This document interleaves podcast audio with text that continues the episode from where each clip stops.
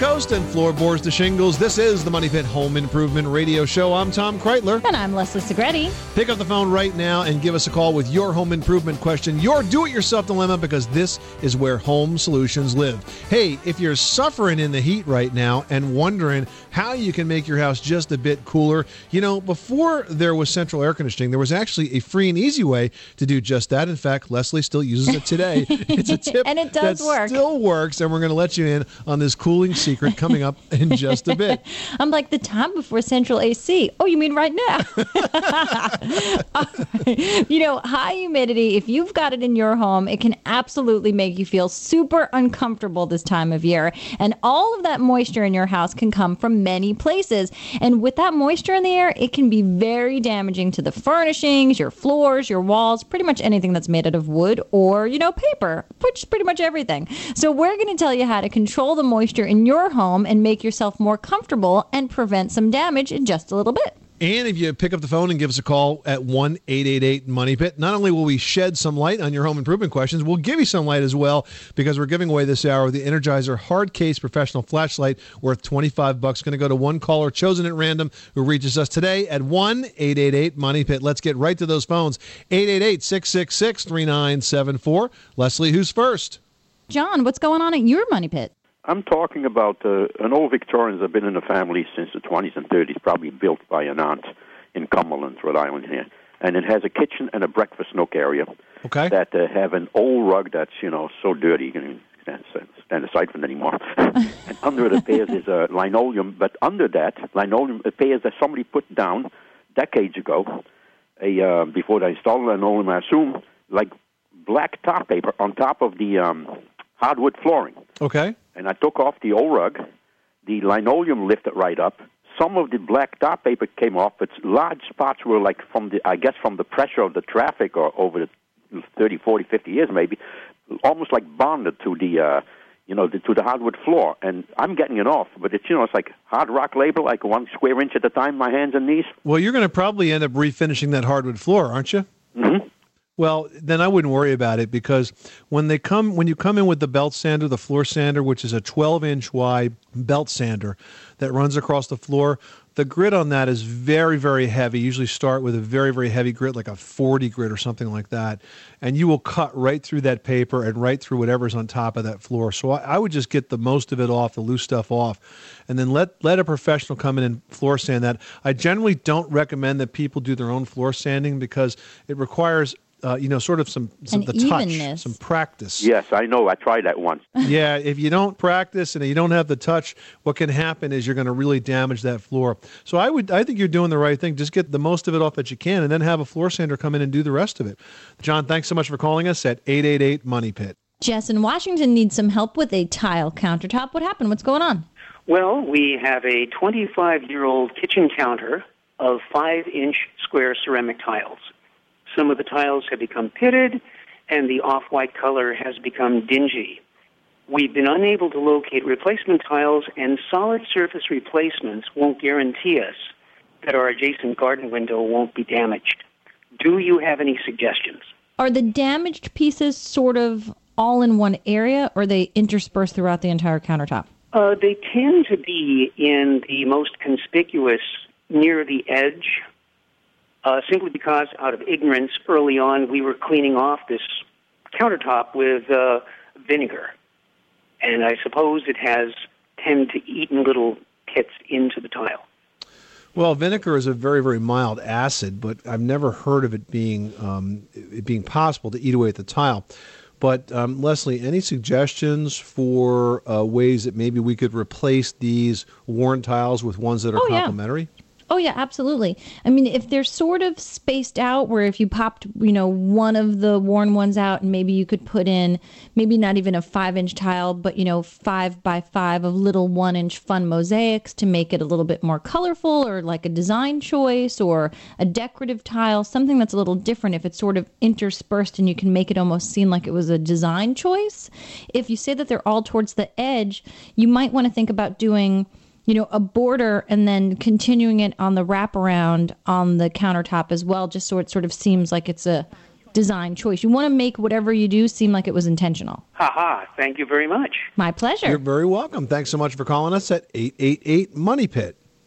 You are tuned to the Money Pit Home Improvement Radio Show. Pick up the phone, give us a call. We can help you solve any and all do it yourself dilemmas. And we're here for you 24 hours a day, seven days a week. Now, who else can you count on like me and Tom? So give us a call at 1 888 Money Pit and we'll give you a hand. 888 666 3974. Up next, are you suffering? Are you sweltering in the heat? Well, we've got tips on a free way to cool your home after this. Money Pit.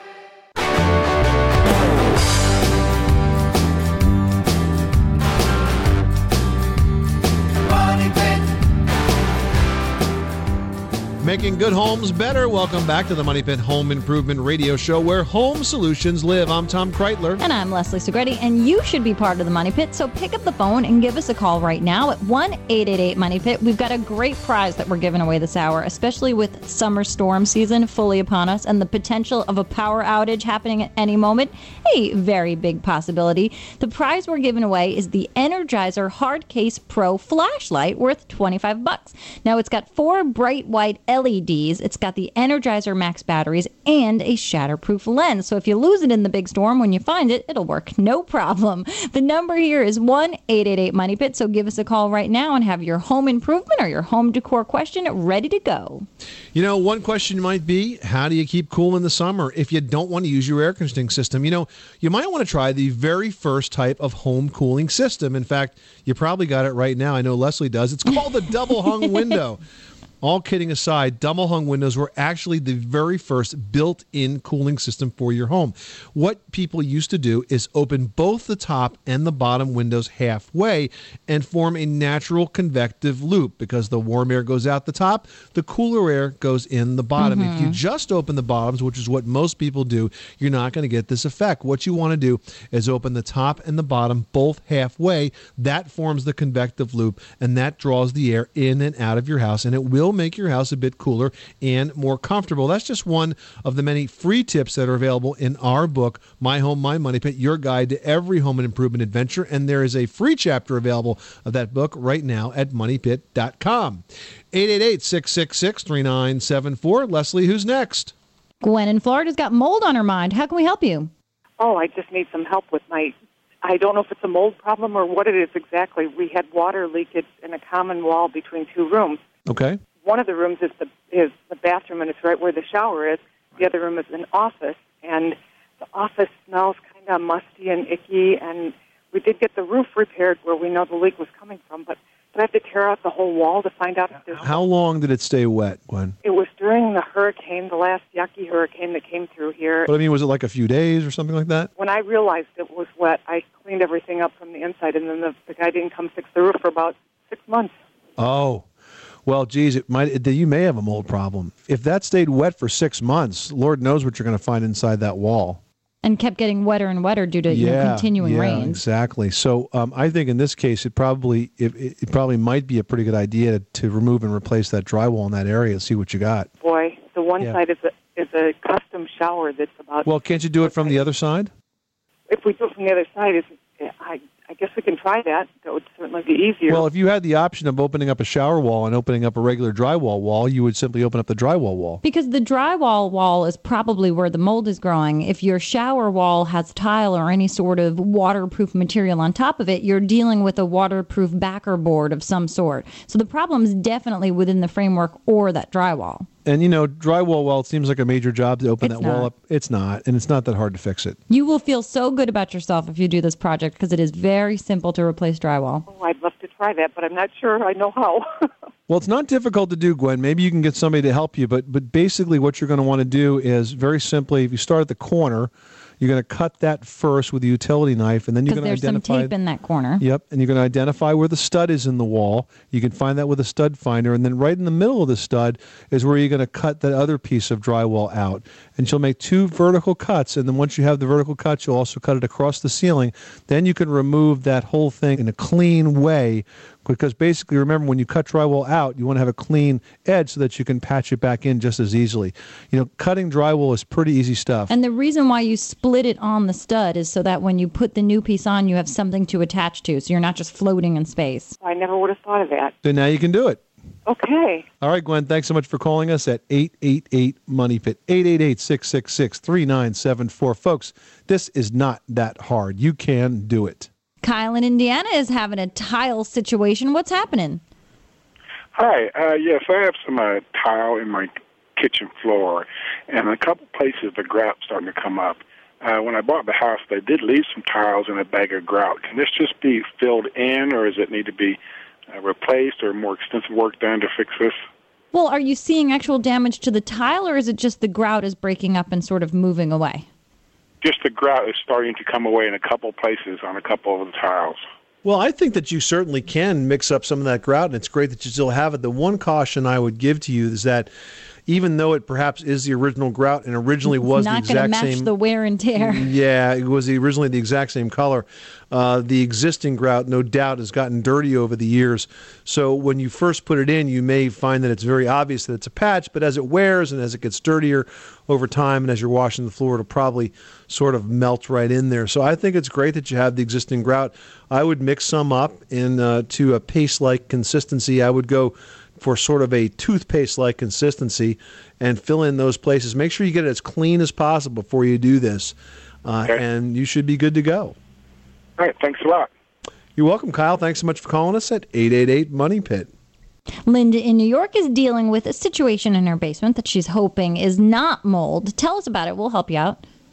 Oh, thank you. Um, I have a, a colonial home uh, from about the 1920s, and we've lived here a long, long time. But we're noticing in the back part of the yard or back part of the basement where the um, Bilco doors are, on the one side of the wall, all this paint is all like peeling off in big chunks, big w pieces of white paint. Right. And underneath, it appeared to be something like black, might have been moldy. And I did spray it with a chlorine bleach type of solution, a Tilex, and it seems like it got lighter gray. But I'm just wondering what I can do to, you know, forego any further damage. Well, what I suspect you have here is mineral salt deposits because the, the peeling paint is a sign that you have leakage and moisture. So you're getting moisture into that foundation wall. I would look at the area outside the Bilco doors. I would add some soil and have it slope away from the wall there. I'd check the gutters to make sure they're not overflowing. Try to manage the moisture in that particular area because that is the heart of the problem. Once you get rid of that moisture, you're going to be a whole lot better off. In terms of what you're seeing come through, I don't think it's mold. It's most likely mineral salt deposit, which is what's left over when the water evaporates, Linda. And so what you're doing is the right thing by spraying, spraying it down um, with uh, actually a bleach solution. Probably not necessary. I would spray it down with a vinegar solution. Uh, Vinegar? White, vin- Okay. Yeah, white, white vinegar, vinegar. will take off the salts. All right. Well, thank you very much. I'll try that, and hopefully that'll work. All right, Linda, have faith. This is the Money Pit Home Improvement Radio Show. The number is 1 888 Money Pit. Heading to the great outdoors with Scott in California with a decking project. What can we do for you? Uh, yeah, I was uh, thinking about taking up my redwood planks on my deck and replacing it with uh, tile, which would entail putting uh, plywood and some cement board down. I was wondering, should I put some kind of moisture barrier down between the cement board and the plywood? Well, if you don't, it's going to rot away. Boy, that's an awfully big job. Why are you considering doing that? Well, this is California, so you got to basically strip it and restain it every two years, and it's uh, pretty labor intensive. What's the framing made out of? Yeah, can it support the weight of all of that concrete board and the tile and the mortar and the grout? Yeah, it's uh, redwood decking. But is the framing redwood or is the framing pressure treated, Scott? Uh, it's redwood. I'll tell you what, I don't like the idea of doing the tile. I think it's going to be very heavy. I think it's going to be very expensive. If you want a better alternative, I would suggest composite. Leslie, you just did some composites. What did you use? The fiber? I use um, the Fiberon, and the they have good. a um a line that they do called Tropical, and um, we chose the mahogany, and it's sort of.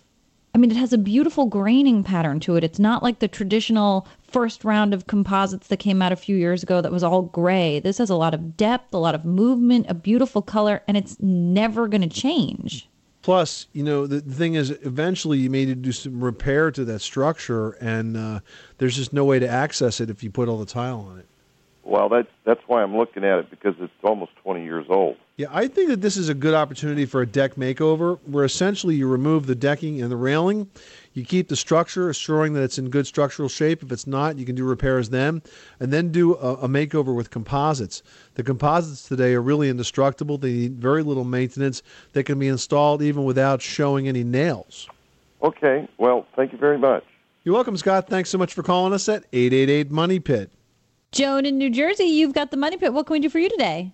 Uh, yes. Uh, hi, Leslie. Enjoy enjoy the show. I have a question in reference to forty year old aluminum siding. I wonder Okay. perhaps if I can paint over it. What are the steps? Should it be latex oil? Should it be primed? Should it be sanded? Is the siding in pretty good shape? You're just tired of the color?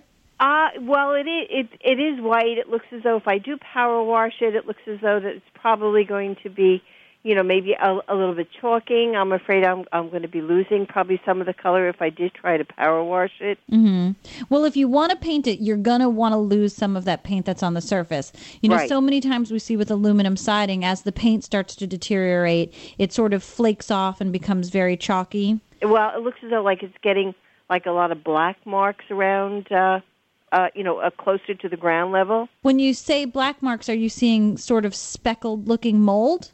I guess that's what it would be called. Then I never really figured that's what it was. So okay. Well, do you have a lot of mulch in the area on the ground where the siding and where you're seeing this sort of dotting? Uh, yes, uh, not not a lot, but definitely it's in front of the house. Yes. Because Tom and I always talk about there's something called artillery fungus Yes. or shotgun mold, and it appears a lot of times on siding and on the siding of homes when you have mulch in your garden and your flower beds, especially right up next to the home, and it's terribly difficult to get rid of. Does bleach and water work on that one as well, Tom? Yeah, it will. A siding wash or bleach and water will do it. But in terms of painting the aluminum siding, Yeah. essentially what you're going to want to do is try to uh, sand as much of the old paint off as possible. You can wire brush it. You could power wash it. Be careful with the power washer, though. Yeah, you want to get as much loose stuff off as you possibly can. And then I would recommend an oil-based primer because you get really good adhesion that way. And then you can use a latex top coat. And if you can, I would recommend spraying the paint, not just brushing This way it. you're not seeing any brush marks, and there's so many nooks and crannies, it would just be a wrist nightmare. Oh, okay. All right. That certainly sounds sounds like very good advice. All right. Well, good luck with that project, John. All right. Thank thank you. You're welcome. Thanks so much for calling us at 888 Money Pit. And the best is if you rent one of those paint sprayers, Right. you should also buy one of those little disposable white paint suits that you zip into with the Mm-hmm. hood and everything. Just so you look totally professional. Just so you look like you're doing the job because you the look do is very end up important. with overspray. This is the Money Pit Home Improvement Radio Show. Well, we've been talking about some ways to keep cool this summer. And one way to do that is to cut the moisture in your house, cut down that humidity. We're going to have some tips to help you do just that next.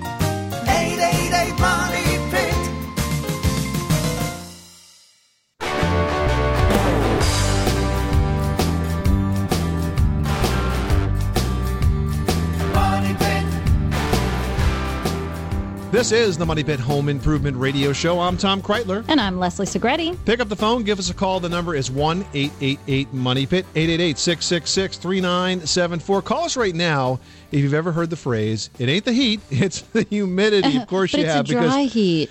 That's right. Excess moisture in your home can make it feel a lot warmer than it is. We certainly are feeling that now more than ever. And not only does it make it feel uncomfortable, it can also damage your furniture, your electronics, and your floors. And it can also drive up your air conditioning costs. Mm-hmm. And you know, the answer to really how do you solve this question, how do you propose a solution to this dilemma, is a whole home dehumidifier. So we've got a great guest who's going to share the insights and the benefits on a whole home dehumidifier. We've got Ken Gehrig, and he is the president of Therma-Stor. Welcome, Ken. Thank you for having me today. Hey, it's our pleasure. Now, Ken, you guys have been in the uh, the dehumidification business for a lot of years. You were founded back in 1977, so I know you you know a lot about the moisture moving business. I think a lot of folks don't realize all of the sources of moisture in their house that contributes to that to that uncomfortableness, do they? No, they don't.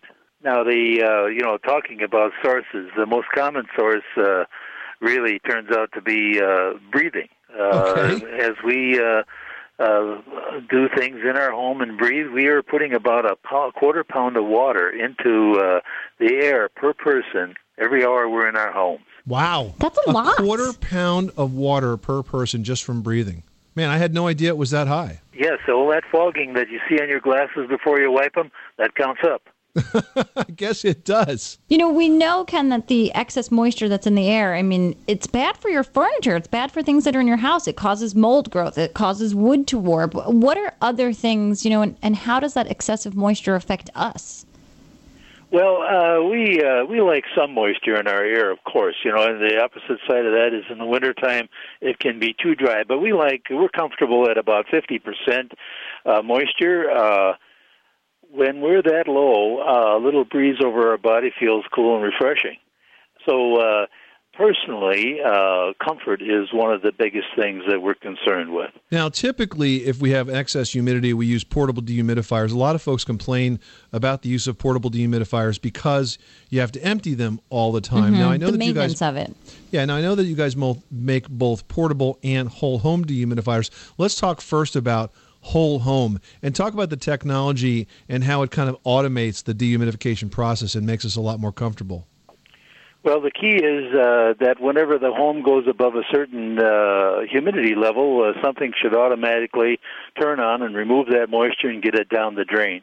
And that's uh, what these devices are designed to do. And many times uh, during heavy air conditioning loads, there's no supplemental dehumidification needed.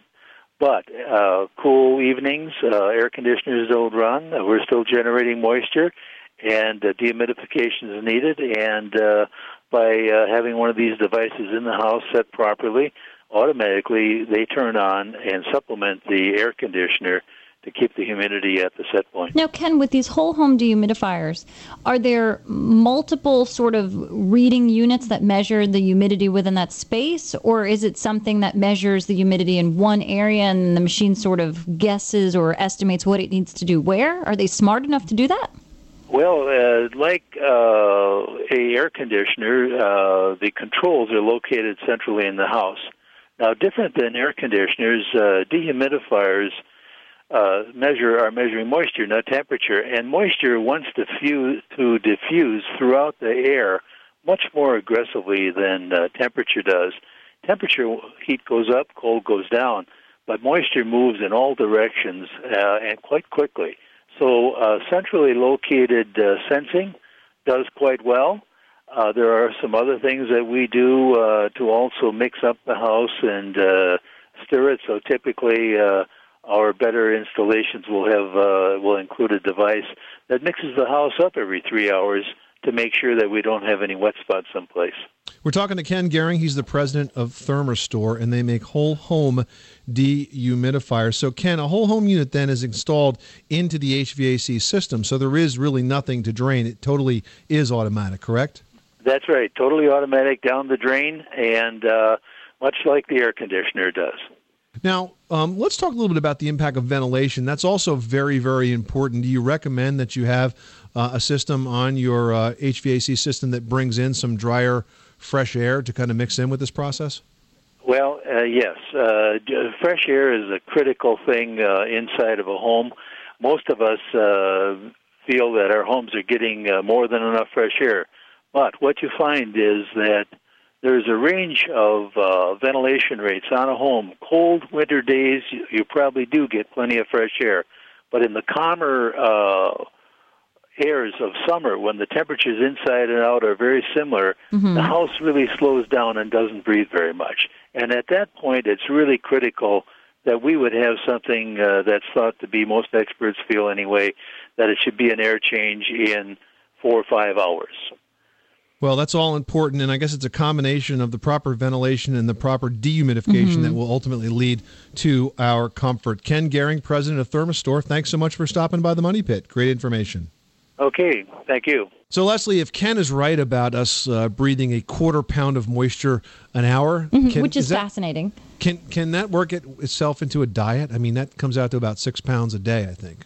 Well, then you would have to absolutely measure every single bit of food that went into your mouth and then account for if it causes you to breathe more because, say, perhaps it's like oniony and then you're breathing more. I think we're on to something. I think All- we could write a book. We'll call it the Moisture Diet.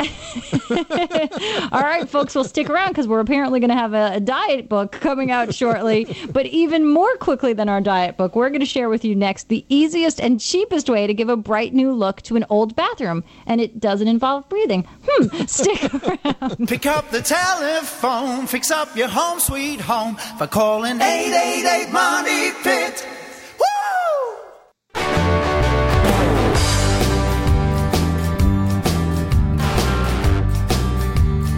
Money Pit. The Money Pit is brought to you by Citrus Magic, the 100% natural odor eliminating air freshener. Unlike other air fresheners, Citrus Magic actually eliminates odors and lasts up to four times longer. Visit citrusmagic.com for more information. Now, here are Tom and Leslie. Where home solutions live. Welcome back to the Money Pit Home Improvement Radio Show. I'm Tom Kraeutler. And I'm Leslie Segrete. Give us a call right now with your home improvement question at 1 888 Money Pit. We will give you the answer to your question and a chance to win an Energizer Hard Case Pro flashlight worth 25 bucks.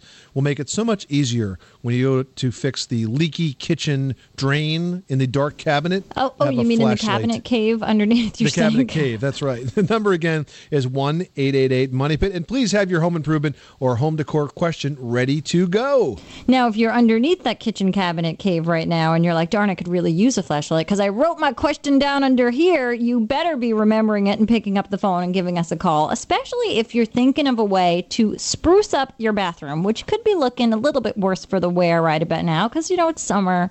Nobody really wants to clean. Everybody wants to just enjoy themselves. But if you're finding that you're just sick of the way that your bathroom looks and it just seems like it's a little dingy, think about redoing the caulking in your bathroom because nothing says dingy and dirty bathroom than old and yucky, mildewy caulk. Now, this is a super easy do it yourself job that's going to take just one afternoon. Now, here's a few tips.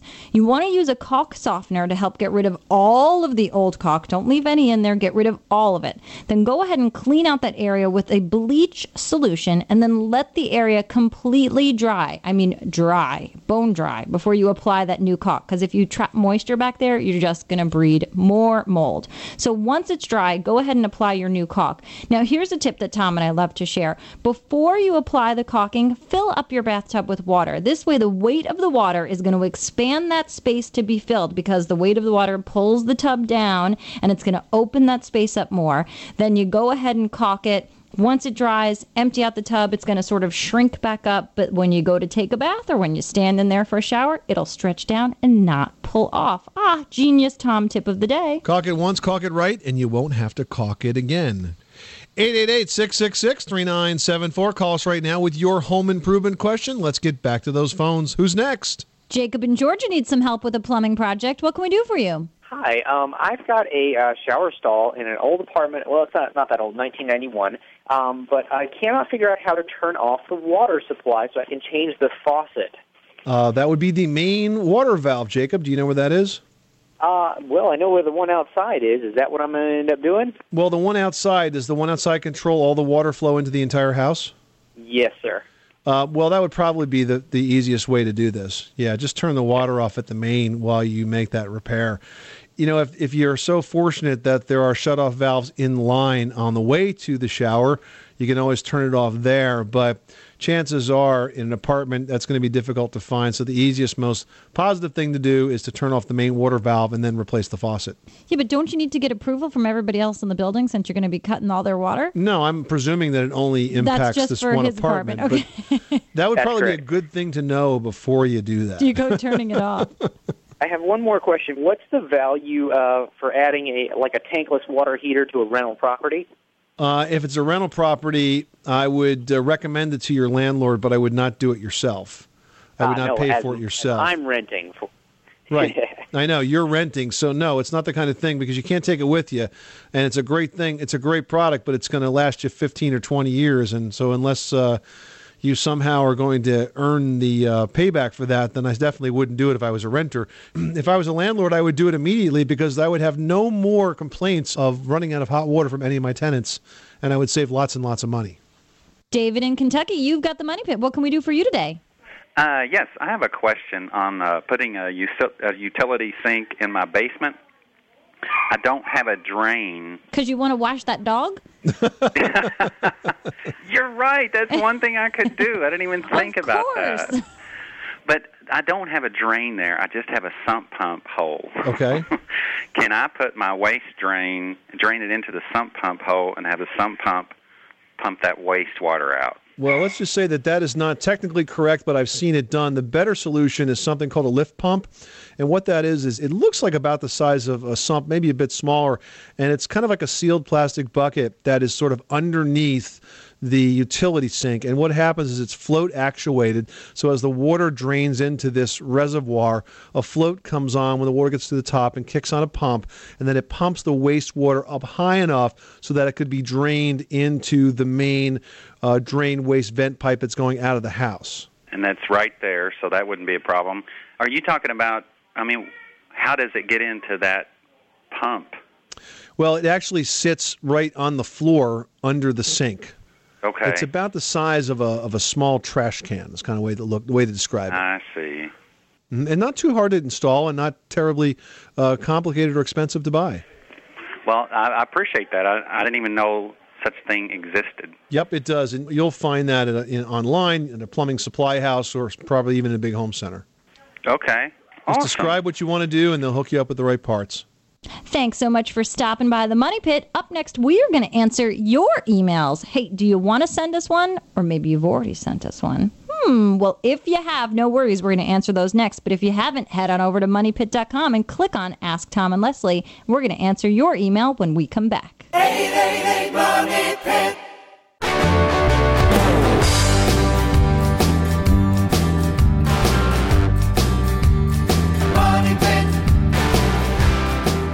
Welcome back to the Money Pit Home Improvement Radio Show, where home solutions live. I'm Tom Kraeutler. And I'm Leslie Segrete. And a lush lawn is a key to creating a vacation getaway in your own backyard. Mowing that lush lawn, however, is another story. We're going to mm-hmm. help you do just that because we're giving away a John Deere walk behind mower worth over $400 right now at moneypit.com. Check out our staycation page for great lawn tips and your chance to win. Hey, and while you're online and checking out moneypit.com, you're going to see an icon. It says Ask Tom and Leslie, and that is what you want to click if you want to send us an email, and we can answer your email questions right now, like we do at every hour of this show. So here we go. We've got one from Sharon in Alaska who writes We have a metal roof with large bolts that is leaking in one area. We have no attic. How do we know if it's leaking anywhere else, and what can we do to fix this problem?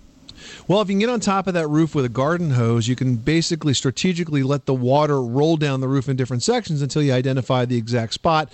Then you can simply seal that one spot. Now, you say you have bolts going through the roof. Well, I imagine that there's got to be some sort of a sealant in or around those bolts. You could add some roof tar around the ones that are actually leaking, but I have to say, in a, in a climate like Alaska, it's something you're going to probably have to do every couple of years. But a garden hose in warm weather might be the way to figure out exactly where your roof is leaking. I've actually done that on a couple of different houses where we had a real tricky leak and trying to Mhm. figure out exactly how that water was getting in. All right, now we've got one from Yolanda in New York who says, I plan on having my wood floors buffed and re urethaned. How long do I have to keep off of them? Ah, good question. My answer is longer than it says you have to on the can. Days and days and days. Yeah, they always say that you have to stay off it for an hour or two, but realistically, No. I would stay off it at least a full day as long as you have some dry weather. If you have high humidity, I'd plan on staying off at least a couple of days if you really want it to dry and get super hard so it's not going to scratch up. And even when it's time to go back on those floors, be very careful with the furniture placement because it really does take a while for it to fully cure. yeah, I would say two days least. Make sure it's dry, otherwise, you will be very sad. Good luck with that. Well, if the next home improvement project that you want to tackle is to redo your kids' room, Leslie's got some fun and easy ideas for sprucing up spaces for those youngest family members on today's edition of Leslie's Last Word. You know, and these are easy projects that you can actually do with your kids or have them help you with certain portions. When I was growing up, my mom always sewed all of our Halloween costumes, and I have to say, as children of the 70s, my mom did sew did soy. My mom did sew three matching sort of outfits for the three of us that sort of varied in fun. So Elise always had the short skirt, Stephanie had the pantsuit, and I had the vest. It was inevitable. We all had sort of this matching little outfit. So, whatever your level of handiness is, we have got projects for you to do with the kids. If you've got children, and we know most of you do, and those kids have a lot of toys and stuff that just end up all over their space, why not set up some show off storage for their action figures or their Barbie dolls, pretty much any toy that's kind of lightweight, like a stuffed animal, small ones. You can adhere iron on pockets to an existing curtain. What you want to do is take a little fabric pocket, you know, fold over the edges, use some of that iron on stitch, you know, stitch witchery, no sewing materials sew down the little pockets with the iron on, and then put them onto the curtain and then drop the toys in. You can even do it with clear fabric, you know, maybe shower curtain liner, so that you can actually see what fun toy is in there and not just what's poking out. You can also, if you've got kids that are super duper scheduled, you can create a scheduling center on a door with chalkboard paint. Or you can put a United States map between a tabletop and a layer of clear plastic or glass. This way, when your kids are sitting at that workspace or that table, they can sit there and use dry erase markers and mark where we've been, where we're going. It's a really fun way to learn about geography. Now, these are some fun ideas, and they all came from our book, My Home, My Money Pit Your Guide to Every Home Improvement Adventure. And we've got lots and lots of great ideas in there for you. So check it out today at moneypit.com and get your kids involved and do some great projects with them. I guarantee they will love it, and you will too. This is the Money Pit Home Improvement Radio Show. Thank you so much for spending this hour with us. We hope we've helped you out with your home improvement projects. The show continues online at moneypit.com. I'm Tom Kraeutler. And I'm Leslie Segrete. Remember, you can do it yourself, but you don't have to do it alone. You live in a money pit.